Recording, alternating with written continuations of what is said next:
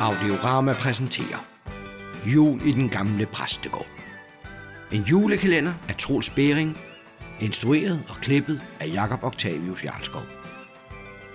Den 13. december. Så blev det Lucia-dag.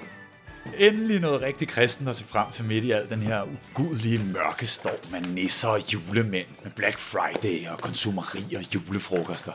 Næh, endelig en dag, som gider at tage julen seriøst. På sin helt egen måde bliver Lucia-dag et fyrtårn af lys. En lille flamme, der bæres frem gennem mørket, med alle de betydninger, som lyset har for vores verden. Ligesom det lille lysskær kan nå ind i alle de mørkeste kroge, kan håbet ved Lucia nå ud i alle de mørke kroge af fortvivlelsen. Åh, oh, hør lige mig. Allerede i gang.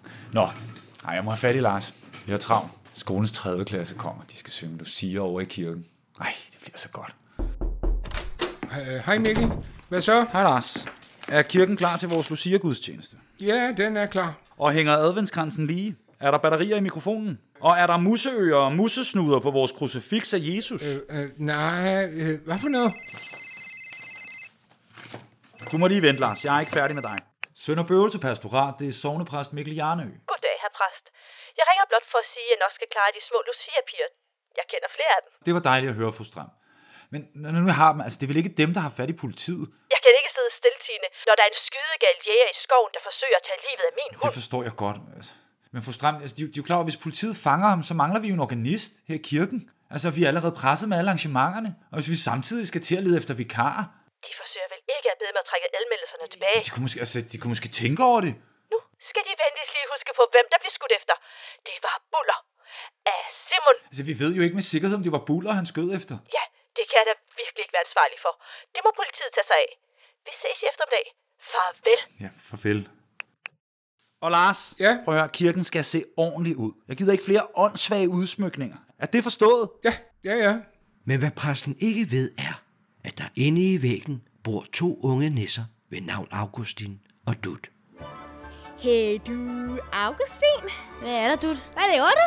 Jeg har lige snakket med onkel Baldrian. Det er ikke allerede dag. Kunne du ikke lige have ventet? Øh, hvad mener du? Jeg troede, vi var enige. Ej, okay. Altså, jeg mener sådan...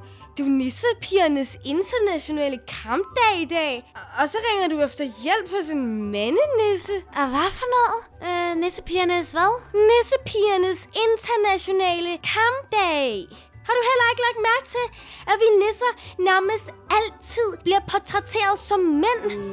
Altid med det der sådan, lange skæg og dårlig smag i fodtøj. Og, og har du lagt mærke til, at julemanden er en mand, og Rudolf er en tyr. Ej, dut. Rudolf er et rensdyr. Et hanrensdyr er en tyr. En rensdyrtyr. Øh, men hvad har det med onkel Baldrian at gøre? Altså, han er jo mandenisse. Og jeg har netop læst, at nissepiger kan gøre mere, end de selv tror. Hvem siger, at vi ikke bare kan løse den gordiske knude, som præsten er selv? Så øh, vi har jo ikke rigtig haft held med det endnu. Og der er altså ikke nogen, der er bedre end onkel Baldrian. Ej, okay.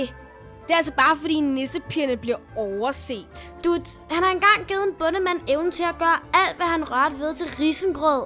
Hans tallerkener blev til risengrød, hans køkkenbord blev til risengrød, hans kro blev til risengrød. Det var heldigt for bundemanden, at han forstod beskeden, inden han var kommet til at røre sin datter, og hun er også blevet til risengrød. Og hvad var så beskeden? Øh, onkel Baldrian var sulten. Ja, ja, jeg kan sgu da også finde på noget smart.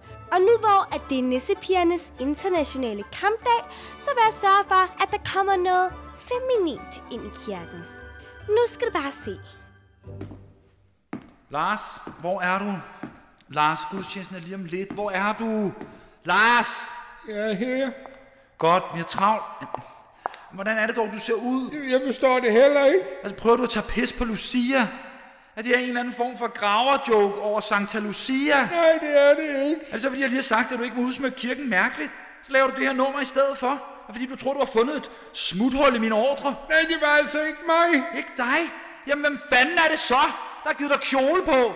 Og peruk og læbestift? Det ved jeg altså ikke. Ved du hvad? Jeg gider slet ikke tage mig af det her. Prøv at høre, hvis du absolut vil spontan udklæde dig som kvinde, Jamen, men, det- det... men så synes jeg simpelthen, du skal have lov at gå forrest i Jamen, det- optoget det- som Lucia-brud. Altså, afsted med dig, Lars. Det- Nej. Hvad sker der nu? Er Graver Lars overhovedet egnet til at gå luciabrud?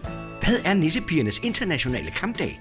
Kommer kirken til at mangle en organist, eller når Simon tilbage på arbejdet inden jul? Lyt med igen i morgen.